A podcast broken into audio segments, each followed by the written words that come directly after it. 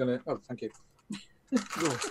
Women, seductors, I. Well, at least it's not an apple. Yeah. So, uh, Hey guys, and welcome back to Jung to Live By, the premier online outlet for depth psychology resources, giving you all the tools that you need to carry out your own individuation journey, or in simple terms, become who you are. And in today's podcast, myself, Steve, and Pauline Richards will be helping you bring the animus to consciousness so that you can avoid some of the pitfalls and the mistakes which might ensnare you in or ensnare other people in. Or, again, in more simple terms, allowing you to wake up. You must wake up.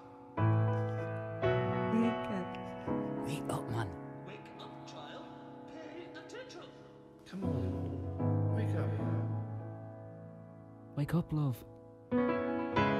There's, there's this problem, you know, there's a dichotomy between consent and then also being able to sleep with whoever you want. Do you think in this context then, the, the, the, the desire to go and sleep with big strong men in the club, despite the fact they're all toxically masculine, is sort of the animus orchestrating that in a way? To be like, wake up, wake up, to be like, wake up, wake up, to be like, wake up, wake up. Wake up, wake up is a call to action, essentially. The um, key in the story, in the Bluebeard story, is the key to unlocking a woman's potential. Mm. And the idea of the uh, bleeding key, the fact that the key is hemorrhaging blood, is a way of keeping, um, of trying to to keep the woman conscious. Because obviously, if these things weren't a little bit unpleasant, then there would be a tendency to suppress or repress the contents.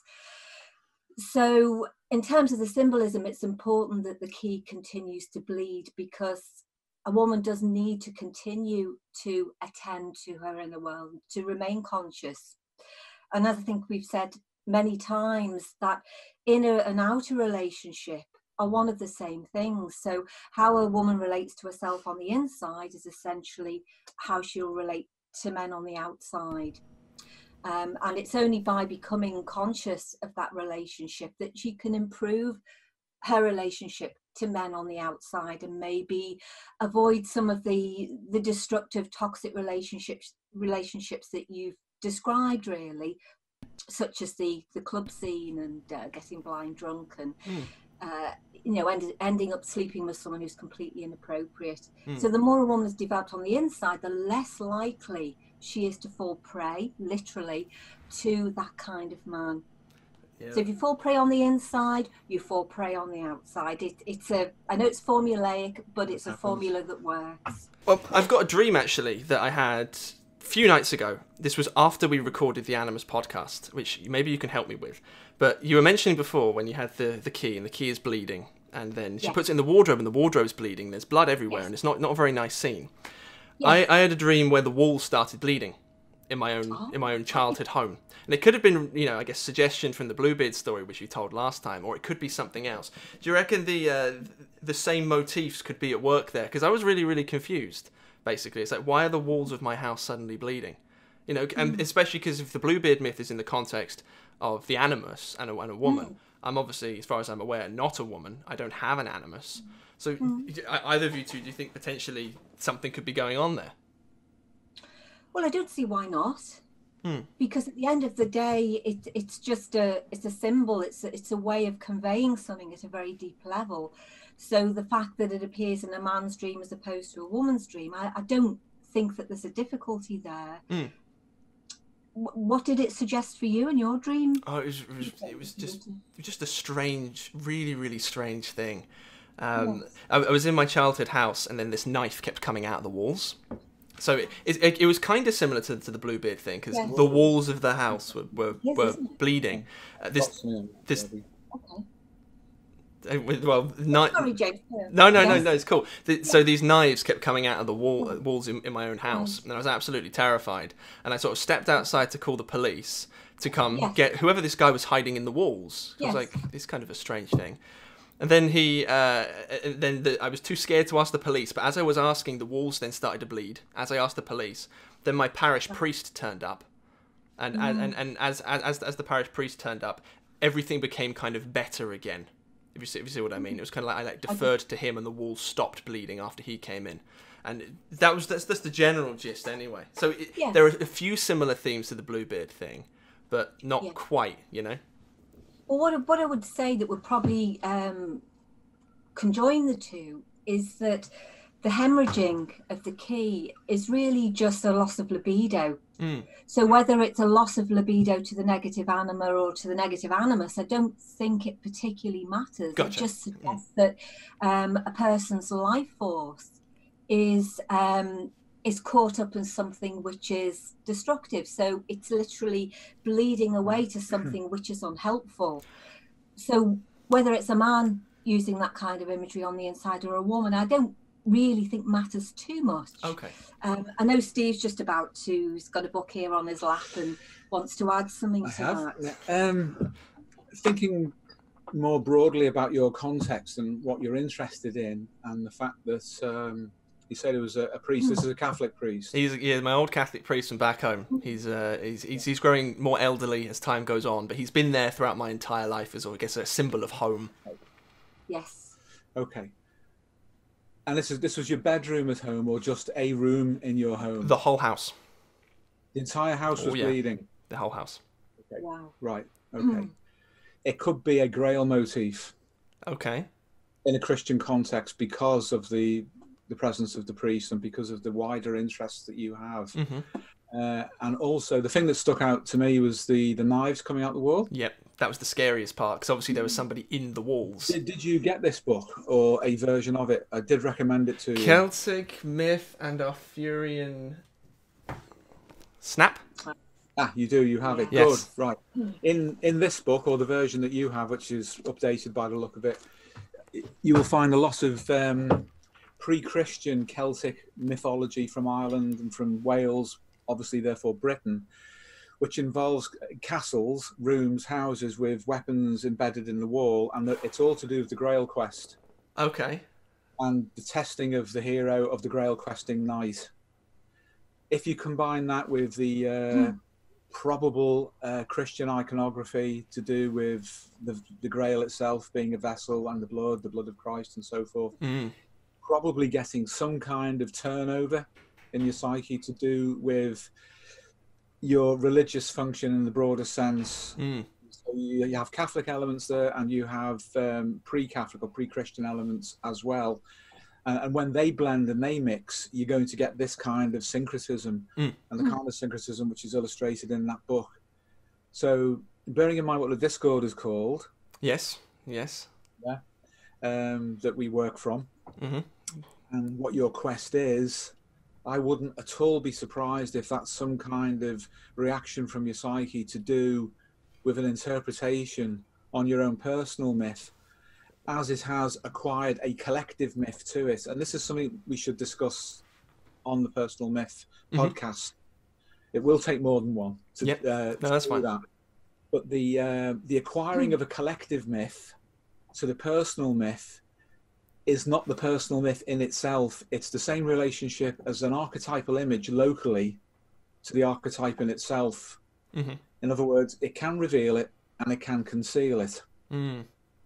So the way into the personal myth when you're unconscious of it sometimes can be through a collective myth that you resonate with, but ultimately it will strip all of that away and you will uncover yourself. Mm. Um, and because of the other things that are going on in your life at the moment, which are more of an alchemical nature, should we say? Yes. um, the symbolism that's in uh, Collected Works 16, the Rosarium, Mhm. then I would suspect, shall we say, in the most benevolent of ways, that um, this, is, this is part of your own myth unfolding and a reaction from your psyche to what you've been doing in the past couple of months in particular. So leave it at that because this is the animus. Of course, of course. And also, if we go any further, it would become too personal. In case there are a few other extra things, specific characters within the dream, I don't want to expose anybody or or my No- no dream problem at all. colouring people in. But remember, dream characters are taken as in with a film script. They're just actors to illustrate Yes. the script. Yes. The script itself represents a narrative. Uh, a dream that is mythic in structure will uh, reflect the underlying archetypal narrative. So even individuals that you know are really just actors who've been hired, if you like, for the dream to act out something that you can become conscious of because you know them. Yes. Now, obviously, when you have an unfamiliar actor, well, that's separate to that, and that requires you to think a little bit more about it. Yes. You know, so it doesn't um, it doesn't prevent known and unknown actors from being complementary to one another within a dream scenario. We, Yes. we can come back to that another time. Of Thank you. course, of course, perfectly. Yeah, yeah. Um, well, back onto the back onto the whole Bluebeard thing about um, about this being a, a, a call to action, I guess, in terms of this key. I want to we're going to frame this. It's kind of a little bit confusing to me. You've got the obviously the end of the story is the brothers turn up and the brothers Yes. take Bluebeard to pieces. Um, Yes. I'm a little bit confused about that bit, I guess, because obviously taking Bluebeards to pieces is kind of whatever that was in, in her psyche, maybe at a biological level, is being taken apart and then reused for other further things, some, Absolutely, some, something like that. Yes, Uh, very much so. And so would the would the the brothers then be the more positive animus in her own psyche? Yes, they would. And also the elder sisters as well. The fact that they're older, they're more experienced, Mm. they're more, um, I guess, um, wary of Bluebeard uh, than the younger sister is. You, so you see positive aspects of, of the shadow as well coming through. Mm-hmm. And at the end of the story, the sisters, you know, they're the ones who say, "Yes, we can see the brothers now. They're coming." Mm. So it's again, it's that kind of conjoining of forces of the positive aspects of a woman's shadow, as exemplified by the elder sisters, and the brothers, who you know are coming as elements of the positive animus coming together, and basically defeating Bluebeard. So there's a kind of a, an inner victory over those dark destructive forces. And you're quite right the idea of the the dismemberment and uh, leaving bluebeard for the buzzards is about that transformation from something you know that's been destructive from one form into another. So that if it if we talk about energy libido life force then that libido is then um, freed, if you like, to become something else, to be transformed into something more positive. Mm, okay, and like with the hero cycle, I presume that this is something which repeats all the time. So, as as one narrative, it wouldn't make much sense from a narrative perspective, for example, if she then found another like Greenbeard or Redbeard, and she sort of Yeah. repeated the cycle again. But as an inner drama, I guess this is something which is constantly repeating itself over the course of a woman's life. Without a doubt, and, and it becomes more and more refined over a woman's life as you get get be- like anything, you get better at doing it. You get better at recognizing these things coming up in yourself and where they might lead. So it allows you to be a little bit ahead of the curve. So definitely, it, it's a recurring thing theme. It does happen over and over again, but I think you just get better at recognizing it Yeah, uh, and knowing what to do about it yeah, um, it's important probably to to remember that the bluebeard figure is is a kind of disenfranchised figure as well in a woman's psyche. He's a, he's a failed magician. He's an outcast. So he's already been made an enemy of. Mm, and rather than seeing him as being an enemy but simply uh, something that within a woman which is there she can't get rid of him entirely but something that can be changed from one form into another so she can then relate to him positively i think is probably the most productive way of, of looking at it. Mm. And I quite like the um, the as above, so below stuff, or the um, yeah. the reflection of the inner and the outer as well because the whole thing with, with the sisters maybe it's me being a bit of a softie but it's almost like saying regardless of it being an inner drama it can also be an outer Yeah. drama where if you're in a bad situation like that and you've snagged yourself there will be people there to sort of help you and you're sort of not on your own. Because there is there is a thing it's maybe it's a theme that we've seen in, in the in the discord it's a theme we've seen in guys in, in the comment section. There is sort of like a tendency of individuating alone which is which is a, a thing. It's almost like I individuate through purely introverted means by reading, and I'll cultivate the alchemical fire within me. Yes, Yeah. yes. Yeah. It's kind of meaningless to do it in a vacuum like that, isn't it? But if we Mm. focus maybe then on on the outer for a moment and what what it means to relate to to men on the outside, say as a young woman, for example, Mm. then if a woman is is naive about her own instincts and her own intuitions and so on, which which usually she is, say in her say early teens. And her early conditioning from her parents, from, from her mother particularly, has been such that she's everything everything is on the surface. So she's looking for obvious things overt things rather than covert things in men. Then she will react to men in that way. She won't see the hidden the other what might be going on underneath. Everything's very much on the surface. And young women by and large are exuberant and full of life and, and, mm. and full of the promise of life and the, the promise a relationship to a man can bring and I think it's that coupling of naivety with the desire, the deep desire for almost paradise, really, of having a, a life which is pleasurable and fulfilled and so on, that is sometimes their undoing as well. Mm. Because it's it's so seductive, isn't it? If some if a man, you know, in life comes along and appears to promise all those things, but the young woman concerned doesn't see beneath the surface and that man has bad intentions and she's caught up in that in that animation and it's completely inappropriate you can see where that's likely to go yeah. So what? What in this? My, my, instincts, I guess. I'm a young man. I'm yeah. not a, not a father yet. But say yeah. if, and I know I'm being crude by making an external drama, but of course it reflects the, the inner. If my you, daughter, you can't separate one from the other, no. Sweet. Okay. Because nothing in a vacuum, does it? Of course. It just doesn't. Yeah. Of course. Well, say say my daughter went and married a man with a big blue, big, big blue beard. My instinct yes. would be, as a father, to come in and snap it down. But there's a voice in, in the yes. back back of my head which is going, "Isn't that? Mightn't that later on down the line make things worse in a way?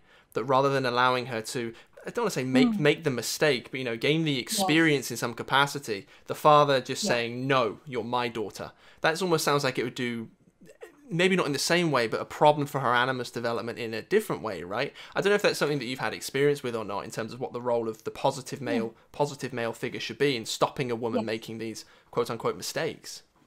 Well, I think for a father to have that instinctive reaction it's absolutely essential. Mm. What I would add to that is that it's really the mother's role, and you see this in the story. The mother is every bit as naive as the daughters. She's open to being courted. She's flattered by it herself, really, and because she's caught in that way, she can't help her daughters.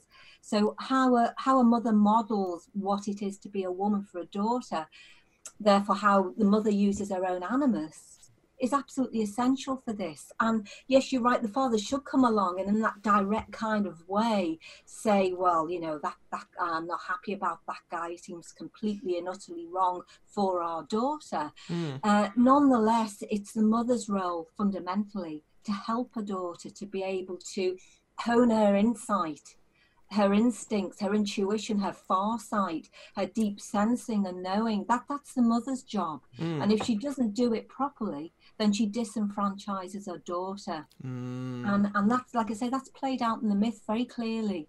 Mm. And uh, and how does the mother then, or the best way for the mother to go ahead and do this? Would it be by sitting and talking with her, or in other words, relating better to her own daughter, so that that she it's so she, she, done her own work in order to be able to do that. Yeah. This is where the difficulty, isn't it? Really, because you can't expect every, I guess, every woman out there who has a daughter to even want to do this or, or to approach doing it, there has to be a will in the first place to examine yourself.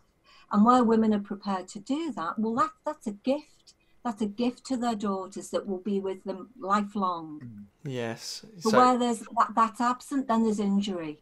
Yeah, so it's almost the, the sins of the father, but sins of the mother in, in, in this particular yes. case, where yes. if, if, she's not developed, then that mistake or maldevelopment will then pass mm-hmm. on to her daughter, and the mistake will then propagate down the line yeah her her limitations will become her daughter's limitations mm, mm, okay okay it's obviously how the parental complexes can tie into all this stuff now and why they're so oh, fundamental for your own personal early, individuation early conditioning is so important isn't it and if as a, a mother you raise daughters who are naive to, to life and to the world and maybe almost live. And you see this a lot in the culture at the moment, mm. where a lot of young women are very overprotected, but given a lot of freedom at the same time. It's an absolute recipe for disaster.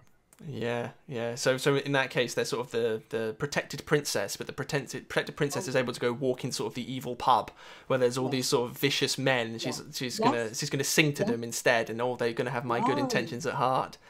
Yes, yeah. So she falls victim then to the inner and the outer man in that situation. Yes, yes. But, but it's unconscious of the inner man. Oh, yes. As you've said. So in that sense, yes, yes. it's it's going to happen. Yes, it yes. It's inevitable. It, it is. There is an inevitability about Mm. that, without a doubt. So the key, of course, is consciousness again with all these things. And we talked last time about the key being a question uh, or a series of questions. So it's intended to be that the woman asks herself, well, what lies beneath? What Mm. is it that I'm not seeing here? What is it that I feel intuitively that I'm uncomfortable with, but I don't quite know what that is? That's the beginnings, that they're the seeds of consciousness in a Yes. woman. And, and at that moment, something very special happens, and the relationship she has to herself on the inside changes. But of course, you know, the the thing about Bluebeard is that he doesn't want that. He doesn't want his wife or his wives to be con- conscious. Almost hence the, the beheading as well. I mean, that's the imagery of the beheading is not wasted here Yes. because to behead someone is to cut them off, you know, literally the head from the body, so that they don't become conscious of of his murderous intent. Yes. Yeah, and I know all about the, the decapitation motifs as well now, having haunted my own dreams for well, well over a year. Well, you, you, you, yes, but you're well on the road to, to sorting that out and understanding that. We, we know that you've done great work on that. Yeah, it's been been about I'd say a week maybe since the last decapitation dream, which is which is pretty good. Obviously they were they were every night, and then you guys came in, and then they sort of became more sparse, and I was much better. Now hopefully they they're gone for good because they're not nice things to dream about being beheaded Yeah, every but, night. but the thing is, the fact that it persists, that's like the bleeding key again. It keeps coming back at you until you've done it and experienced it enough times to fully integrate the message. And then Yes. once you've done that, it'll probably stop. I mean, it might take other forms, but but it it might stop in that form once you've actually understood it properly. Yeah, it's interesting you bring up the bleeding key because if my dream then transitioned into the bleeding walls and something like that, it is. It's very interesting how the stuff we will talk about on these podcasts mirrors itself in the personal life, kind of, you know, beat for beat. The universe becomes a very weird place. Very interesting place, though. It can be, can't it? Yeah, yeah. Yeah. Well, uh, the the Bluebeard stuff's obviously very very interesting. Um, we can either continue on and expand on that if there's anything else pertinent to discuss, or we could move on to uh, perhaps a, a very unique clip, which of course, Steve, you've uh, you've come up with. Yes, that would be good. Yes, uh, just just a, another way of looking at the same kind of material, really, Yeah. but but a more contemporary way. Would yeah, yeah, I, I guess so. Um, this is Andrew Harwood Mills, who is an amazing actor he is. and an unknown, which is something we hope to be able to remedy. Uh, Yeah. This guy is incredibly skilled. Um, for those who don't know, I, I have another persona um, and another career, basically, which uh, involves screenwriting. Um, and we have uh, we have interest from various Hollywood directors who are attached to some of, some of our projects. This one uh, was written to be a drama, both of the anima and the animus, and also of individuation, and it was set in uh, the years of the end of the Roman Empire in Britain. So that allowed us to bring in a lot of mythological characters as well. Uh, Andrew was reading here some years ago for the role of uh, this very, very, very uh, refined um, animus figure. Mm. He's someone who, in effect, has been weaponized by a negative anima in the form of a Celtic goddess. So he's been weaponized to target a specific woman. Uh, and in order to do this, this, this Celtic goddess had effectively removed his soul, made him empty, but kept the yearning to find the woman who would make him complete, and at the same time free him from the power of the negative Mhm. anima in the form of the goddess. So in that state, he goes out to find the woman he's been deliberately targeted to find, and um, the, the four clips that we have will gradually unfold, and you'll see the changing relationship uh, to Fortunata, as the name of the woman, is a married woman, a very respectable uh, married woman, and they always make the best targets. You'll find for demons, respectable people, because it's only in respectable people that there's anything left to corrupt. That's true. Mm. And uh, as light attracts shade, Mm. then the nicer you are, the darker the demon that will come for you. Woman, do not be afraid. The fates have brought us together. I, Lord Brian, will be your protector.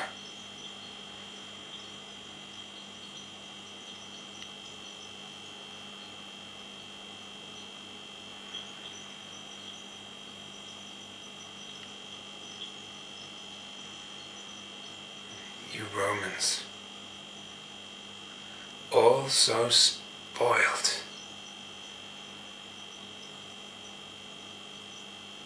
But then you are just women.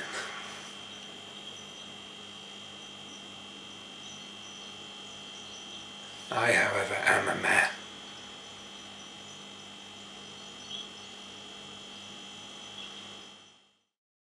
What you have there is uh, a classic version of the animus, completely not politically correct. Yes.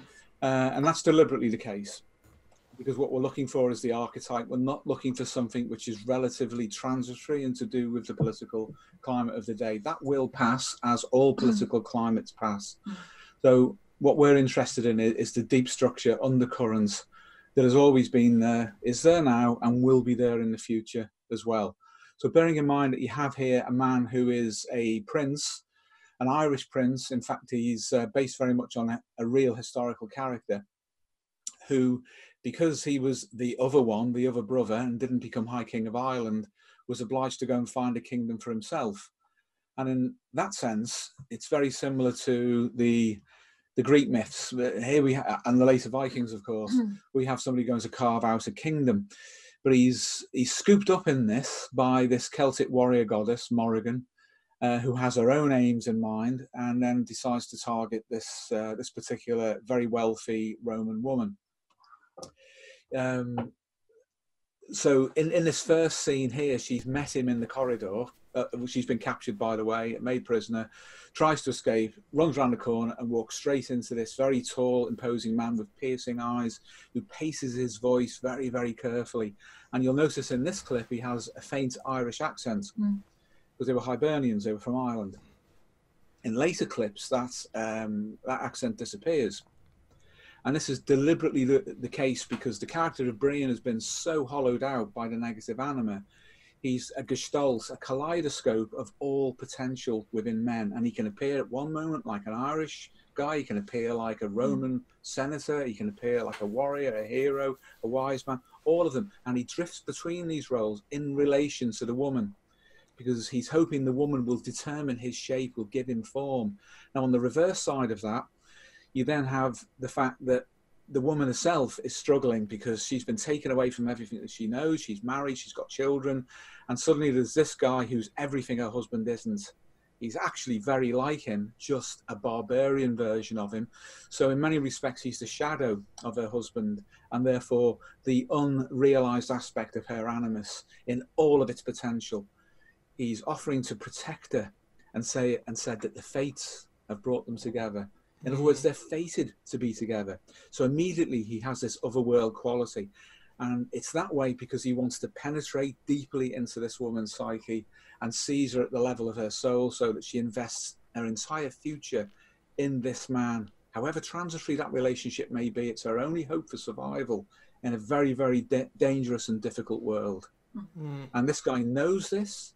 He's been pre programmed to do it everything this woman goes through has been pre-planned and we can think of that then as the self archetype working through the woman. Um, and the self is bringing about these entanglements these external representations of the animus in a paced way.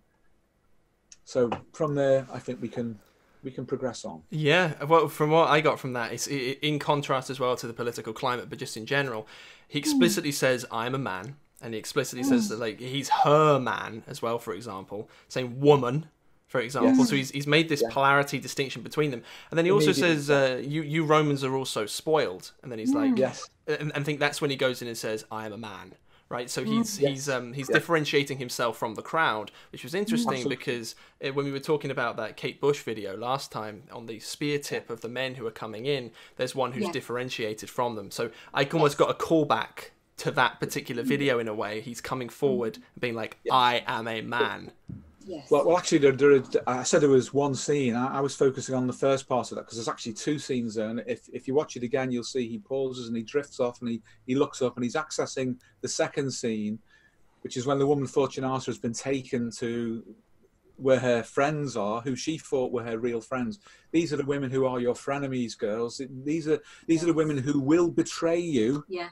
and uh, bring the negative animus out to destroy you. You know, so be careful. Mm.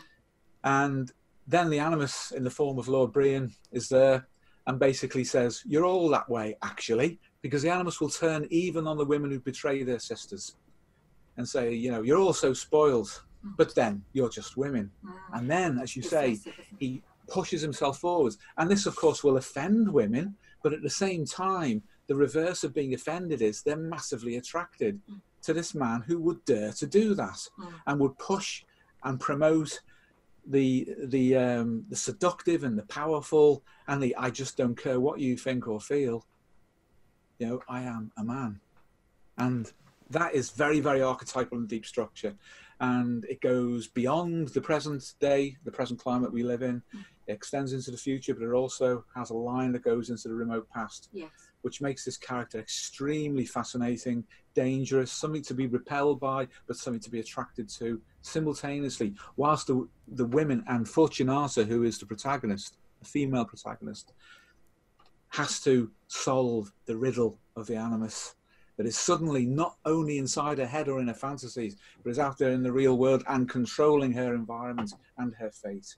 Mm. I guess we'll move on to the, to the second clip. In this one, he's I won't spoil anything, but he seems much more angry and defiant. And any of the defiance which you sense in this first scene, it's much more explicitly stated. They've escaped. Well, get them back! Get them back! Dead or alive, go! Callum, send our best messenger to the village. Tell the Roman general that we have his wife and child. Go! Soon, Valerian, I will kill you. And I will take Fortunata as my wife.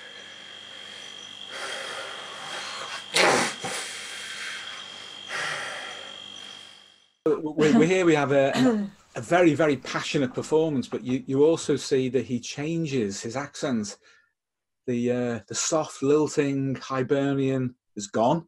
Mm. and now you have the real instinctive force that is pushing through on behalf of the collective man and therefore the collective animus.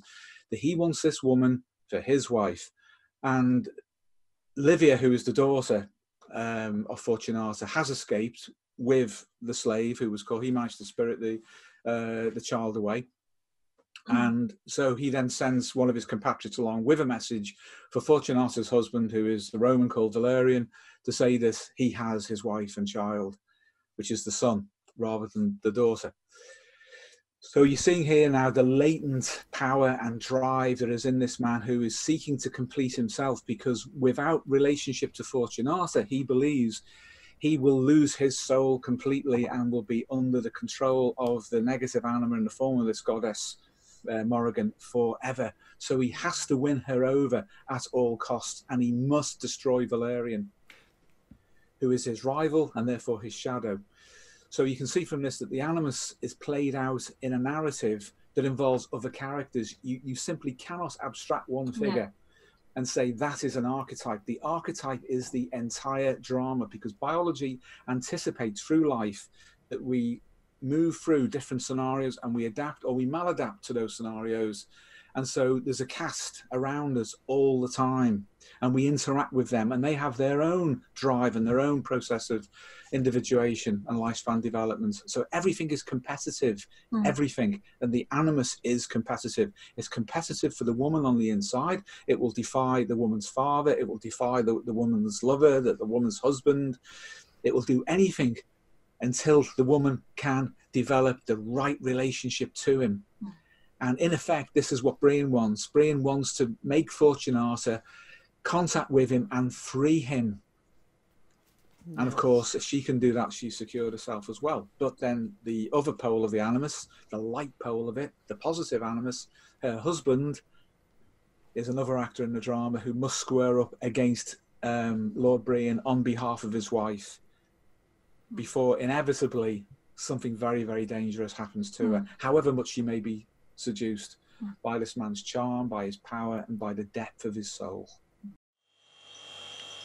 Livia is at large with your slave. He shall be caught and killed.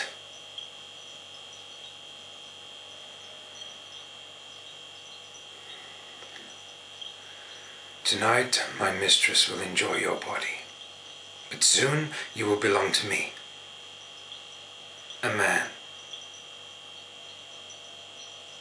And you will bear me fine sons. Sons that will become kings. Oh, yes, this shall come to pass. The gods themselves have promised me. From the point of view of uh, the animus, this is the ultimate seduction. It's not directly physical, this is spiritual and also genetic because he's saying to her that you will bear me fine sons, sons who shall become kings. And this shall come to pass because the gods themselves have promised me. So it's fate. And he, he opens up in the first scene with the fact that the fates have brought them together. Don't be afraid. The fates have brought us together. I will be your protector. And then this is this is his final play of the card. Now, with respect to the fact that the slave will be caught and killed, I, I won't spoil the, the story, but the slave is another aspect of the animus, a hidden one, a positive one that acts in the form of a psychopomp that the uh, the woman Fortunata doesn't even know about uh, although there are hints who who this person really is. His role is key, and he saved the daughter by taking her away from the negative pole of the animus. Now, when the, the, referral is made to tonight, my mistress will enjoy your body, but soon you will belong to me, a man. There's a symbolic element of that, so do not be distracted by the more superficial sexuality that's implied what that is, the mistress is the goddess. The, the mistress is the negative anima, and it's about the uh, the control that the negative anima has for a man over other women, it, as it's experienced in that in that particular way. So, in other words, Fortunata is to be, if he can't have her, to be absorbed back into the collective feminine, just as we saw with the Kate Bush video, that the man was being absorbed back into the collective masculine. So whilst that's on the cards on the surface, what he's saying is that you will bear me fine sons. He's saying, I'm excellent breeding stock. Uh, your children, your sons will be kings. You know, so your genetic investment in the future should be with me, and it will come to pass because the gods themselves have promised me. And she's a Christian, and he's a pagan. So immediately uh, he's picking up on her unconscious mind, the opposite to her conscious personality. It's as if the, the pagan, the raw, the deep structure, uh, unconscious aspect of the anima is saying that I can even take that away.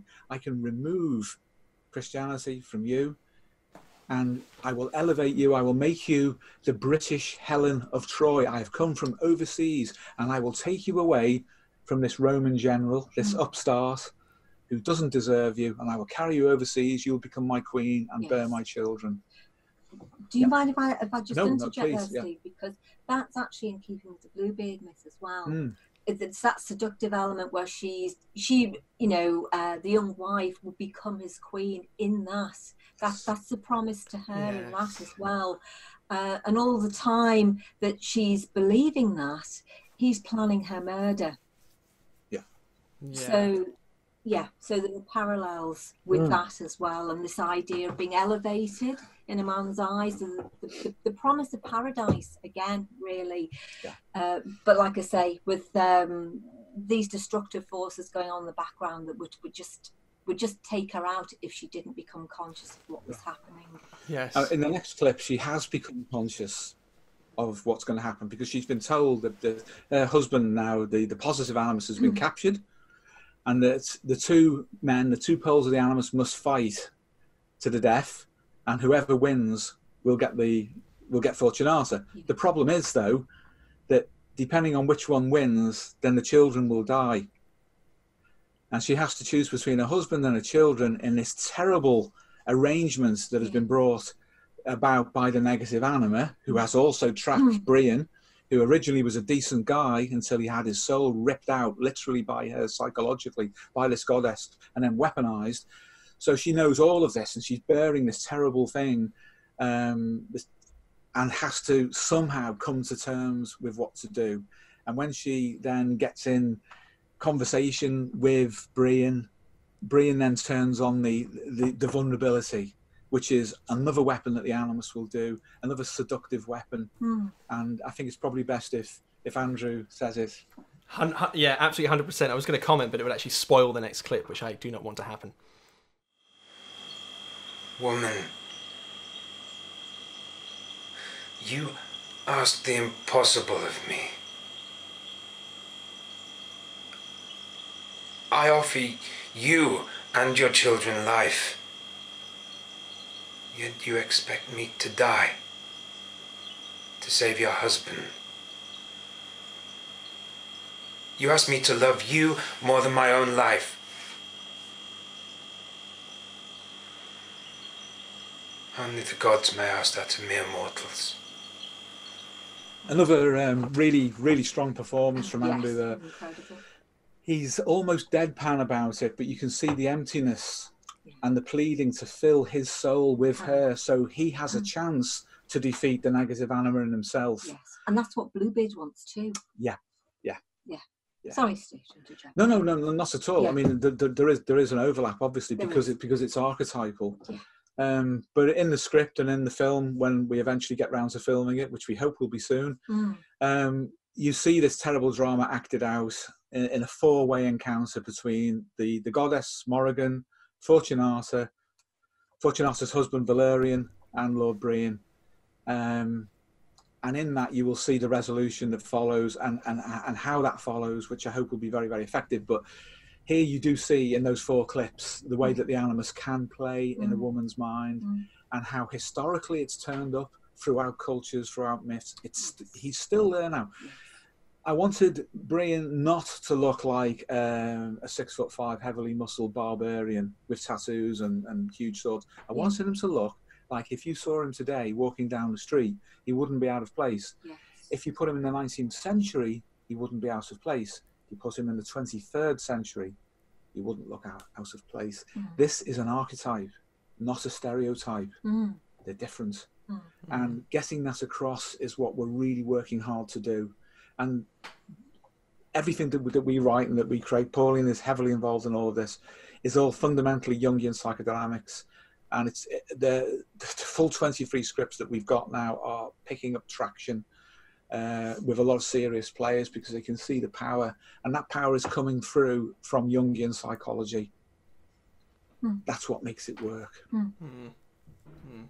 Yeah, with with that particular character, it's interesting because when I first when I would first watch, say the the very first clip in that series, my brain might go, "Oh, there's there could be a stereotype element here." It's kind of like the the angry man who's saying he's a man and you're you're my woman. Hmm. You don't see it as hmm. common anymore because of the PC climate. But then when you hmm. see it shift, especially in that last clip, which is the real sort of frame shift.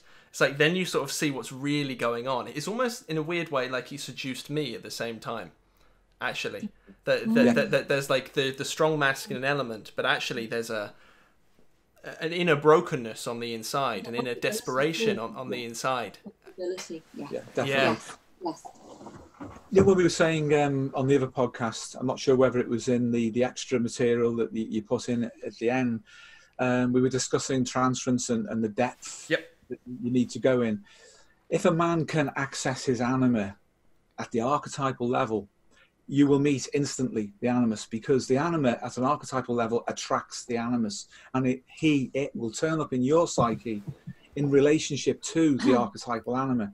So at that level, you can get to know what the animus is, but you do hmm. have to go deep and you do have to allow your anima as a man to become the psychopomp that will lead you into those depths.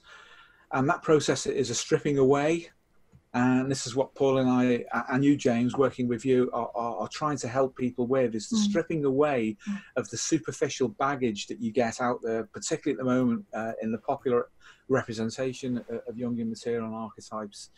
Um, it is different. The real way, the Jung to Live By way, is a stripping away, not an accumulation of things, and it's allowing real nature to come through, not what we might think because of our culture it is, but what it really is. And when you get down to that level, you find it's already pre-populated with these characters. So when a man accesses his his anima archetypally, then he can understand, appreciate, and relate to the animus. And at that point, you can relate to women. And the reverse is true. If a woman accesses her animus deeply enough, the anima, the collective psyche, will send the anima to that deep animus and they will bond on the inside. And that's part of the transformation, the alchemical transformation in a woman's soul, hmm. and allows her to relate externally to men. Yes. So that's the message hmm. that, that Pauline and I are hmm. trying to get across progressively as we work through these podcasts. Certainly, certainly, and it's interesting, almost a synchronicity perhaps, but that is a brilliant segue into a question I was just reminded of from the audience. From a, I I believe this this particular individual is a ten dollar tier patron, uh, and he actually asked, very very similar to what you just said, um, what boundaries make working with the animus safer in a therapeutic setting? And he and he, he, he carries on. He says, I've recently made a friend of the opposite sex based on shared childhood trauma. I've resolved my own trauma for the most part, but she has not. I think that I can help her heal herself in a similar way that I was able to heal myself, but I need to go very deep into her emotions, which requires a lot of trust. I'm naturally able to get very close to people, but I hesitate in this case because I want our relationship to remain platonic. Even though my case is a friendship, not a one sided clinical relationship, I was hoping you'd have some advice. I just want to do whatever I can to be the person I needed, but could not find in my life when I was working through this all on my own. What boundaries could I respect to allow a deeper relationship? Wow, Stages. that- that's a heck of a It's a heck of a question. So Can we just have the first bit first, James, and then Paul? You know. Yeah. Well, the overall question which this individual asked is what boundaries make working with the animus safer in a therapeutic setting? Well, I, I guess to have, I mean, it doesn't have to be in a, in a marriage relationship like ours, but I think um, if it's a woman working with a man, I think she has to have worked on her animus in relation to other outer men in a positive way, uh, and therefore have a, a positive relationship to her own animus on the inside. It's it's really just the kind of things that, that we've been discussing. Um, That call to action, that call to consciousness, because the thing about the the Bluebeard story is, and, and the bit about the small key and the, the entering of the smallest room is that the threat to the woman on the inside is that if she if she ignores that warning and she goes in then the consequences will be that she's murdered. She, she's threatened with with that. And it's not allowing yourself to be put off by that i guess on the inside Mm. that if you start that process of, of inner inquiry that it will ultimately lead to your destruction rather than your salvation. So you have to get that straight in your head i think from the get-go uh, and not Mm. allow yourself to be put off by that so that's I think that's that's a it's a very instructive part of the story really, because as women approach these things, they'll they'll come across all sorts of negative suggestions on the inside to try and put them off, even inquiring. If you can Mm. get beyond that, then some something positive and productive will come from it. But you have to kind of, I guess, almost bite the bullet yeah. knowing that those things will be constellated in you and and you, you go ahead anyway.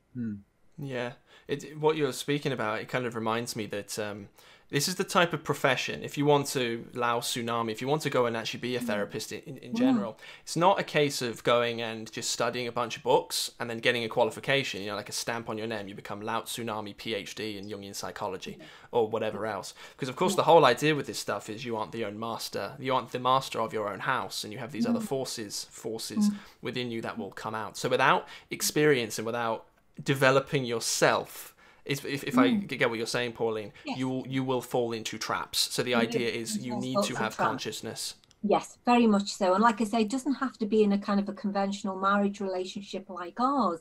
You just have to be out there doing it in in some form that's instructive to you, so that you don't harm anyone. You don't you don't take that with you into either a therapy situation or a, or a, a personal relationship situation.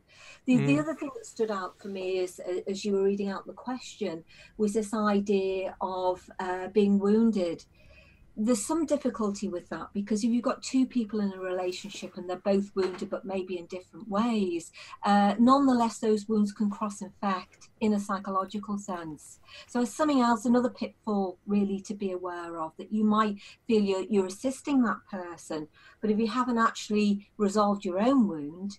Then you might just be adding to their infection so yeah. you, just something else to be mindful of really yeah, well, Lau said, uh, "I've gotten over my past trauma." Of course, we don't know what that particular trauma is, no. but there is there is a case of be sure that you have, I guess, and that it's not yes. changed or hidden itself from you yes, to try it concealed and itself in some other way. Yeah, yes. yeah, yeah, yeah. Yeah, well, it sounds like Lau has a fairly good heart from that particular question and has a genuine yes, desire definitely. to actually want, want, want to help this person. Obviously, we we, we, yeah. we can't professionally uh, endorse something like this to avoid ourselves getting into trouble, but hopefully, Lau, that that uh, from Steve and Pauline, that actually helps. So yeah. Well, we, well, we hope so. We, we we hope some of obviously yeah, what we say sticks and, and, yeah. and, helps people personally. Is the whole point of doing it. Yeah. Brilliant. Well, if uh, do you think there's anything else we could bring up at the end of this podcast before, of course, we move into episode three of this show, which will be on a. We haven't decided a specific topic yet, but it will be more of a focused, general question. Is there anything more either of you think would be pertinent to say on you know as a way to close up the podcast inevitably with these things you end up talking about the the, the negative pole of the anima and the animus because then it's the most obvious thing isn't mm. it it's a, it's a thing that that screws people up so that that's where your attention is drawn um, but where a woman or a man can connect positively with the anima or the animus, then then it becomes the the key to their creativity as well. So I think we should maybe do a further podcast about that and how it manifests in a man or a woman's life, how it can assist them with their creativity, with their, their inner and outer yeah. work, and uh, maybe develop on from there. Mm, it's interesting. Yeah. I was asked. Uh, I was asked yesterday by a guy at the Arthur's Court tier on Patreon, yes. which is my little inner circle signal group, yes. about creativity specifically, and the anima and the animus. So things seem to be coming together on, on the same path. Yes, it's, it's quite strange, really. Um, obviously, Steve does it through his, his screenwriting, which which is a you know a, a very sort of intensive process, it, it isn't is, it for it, you? It, it is. Well, Pauline actually assists in that. You know, she she always puts herself in the background, but um, she inspires me, and and uh, the relationship I have with her has has meant that I've been able to go down into depths that I probably couldn't have done, even with clinical experience. you know, it, she had to know me on the inside for me to be able to go as deep as I have, uh, and then she complements it with artwork as well, which is absolutely fantastic. Um, mm-hmm. But you mm-hmm. probably noticed I became quite passionate then, um, and I was accessing the creative pole of my anima, mm. uh, uh, which I do when I write, and I'm a method writer. Yes uh, which is like a method actor. Uh, the problem with it is it's emotionally draining because you have to go through everything internally that every character goes through, no matter mm. who they are, male, female, whatever, uh, animal, mineral, vegetable, everything. You go through the lot, um, and it's draining. Uh, yes. but you are also driven to do it. Yes. Uh, and that's another reason why I feel I need someone. Well, I need Pauline, mm. obviously, but someone like Pauline. Mm uh, to be there to, to provide that stability so I can re-anchor my normal personality to when you come out of when, it when, when, yeah. when you come out of it. Mm. Yes. Yeah. Well, obviously your your development with, with Pauline is obviously further along than mine with, with Jane. But I found that not in a not in a method writing sense. I do do my own writing, but it tends not to be method. It tends just to be a burst of inspiration comes up, and then it'll be absolute and utter obsession. But it, it, it, happens with, with, with work as well, or something. And Jane is there. I've noticed. We were actually mm. discussing the the other day, trying to bring things to consciousness. It's like, what do we provide for each other in the relationship? And mm. immediately, what comes up is that you ground me is the mm-hmm. thing. It's like she is home. Complementarity, isn't it? Yeah. Complementarity that you both have. Yes. Yeah, it's it's like I go, go go off on, on on a horse somewhere or whatever on my mm. own crusade, and I have home to come home to. And if I didn't have that, it would be well, the crusade would never end, and then the crusade would stop having a noble goal and would just start being mm. burning myself out for no particular reason. So I can definitely appreciate that. Mm. it, it takes time and people will find the right person and they will uncover the right processes in themselves. And when you work on yourself you will change and that will draw the right person to you. true. so instead of um, necessarily thinking well i'm just here and they should come to me Mm. if you work on yourself that's the value of the in, introverted part of individuation. I don't believe that you can complete individuation fully without a social connection. You can certainly start it on the inside and you actually should because that will attract people to you because you will change Mm. and therefore don't be too despondent you know don't be impatient engage with the process and you will find that person whoever that is male or female Yes. um, or anything in between There's so yeah. many ways of living an authentic life, yes. isn't there? absolutely Many, many. That they're all valid. They're all valid. all of Yeah. them Yeah. Yeah. So it doesn't have to necessarily be a romantic relationship if No, I if I understand you correctly. No, not Yeah. at all. Yeah. Yeah. Yeah. Certainly, certainly. Well, we'll definitely do. I'd love to get, in fact, both of you to talk about your creative processes. Of course, when you were talking there, I threw up some of your artwork, Pauline. Uh, the- Oh no, the- did the- you? I, I did, I did. Speaking in, in in the future, but also in the present. Of course, those things are up. I'd love to hear your creative process with that. Absolutely. Thank you. And and and Steve as well. Your method writing stuff could make a pretty intense podcast. I Can I think. just add one, one very last last thing in, into the mix there? because Steve was saying about, and he is a method writer, and I know we have lots of boxes of Kleenex Yeah. in, in in preparation for that. Wow. um, but um, it, yes, it is draining. Um, and drawing, painting, some other creative form of expression can be draining too. But it's far better to be drained in that way yes than it is to be drained negatively. Um, both the anima and the animus have have this kind of in in their negative form, this kind of vampiric aspect to them. So they'll drain your lifeblood from you in a way that's completely negative and counterproductive.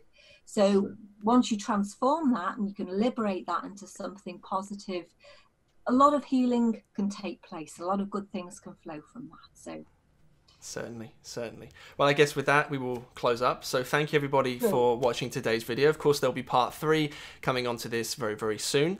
Um, of course, if you want to, like Loud Tsunami did, ask us a, ask us a question, you can sign up at the ten dollar tier or higher on Patreon. We've got other things over there as well, including joining the aforementioned uh, Grail Knight Discord server, where we all go and chase the uh, the Philosopher's Stone together. And of course, there's ways you can chat to myself and both Steve and Pauline. And I have to put a little thing in here as well. If you'd like free access to the Shadow integration manual, there'll be a link down below. It is free. I've been asked before actually, why is it free? Because you know it's it's it's advanced stuff and it took a while to write. And of course, I'll credit Steve for that. It's because this stuff is important. Basically, Yes. and we'd, we'd like to, to, to give you as much as you should be- possibly can. be out there. yeah it should. and and, um, and why shouldn't ordinary people everyday people people have access to that it shouldn't be for a specialized No. few Yes. i've always believed that We have. Uh, it's formed the basis of of our clinical work Yeah, even before we met Franz Jung, Yes. and even before we promised Franz that we would bring his father's work to ordinary people, and we've Yes. delivered on that. We will continue to deliver on that. Absolutely, absolutely. And with that, with that very inspiring ending to the end of a very inspiring podcast, thank you, Steve, and thank you, Pauline. I'll talk to you again real Well, soon. thank you to Andrew Howard Mills. oh yes You're a fantastic actor. Thank you. yes yes Without Thank you. Andrew. Thank you.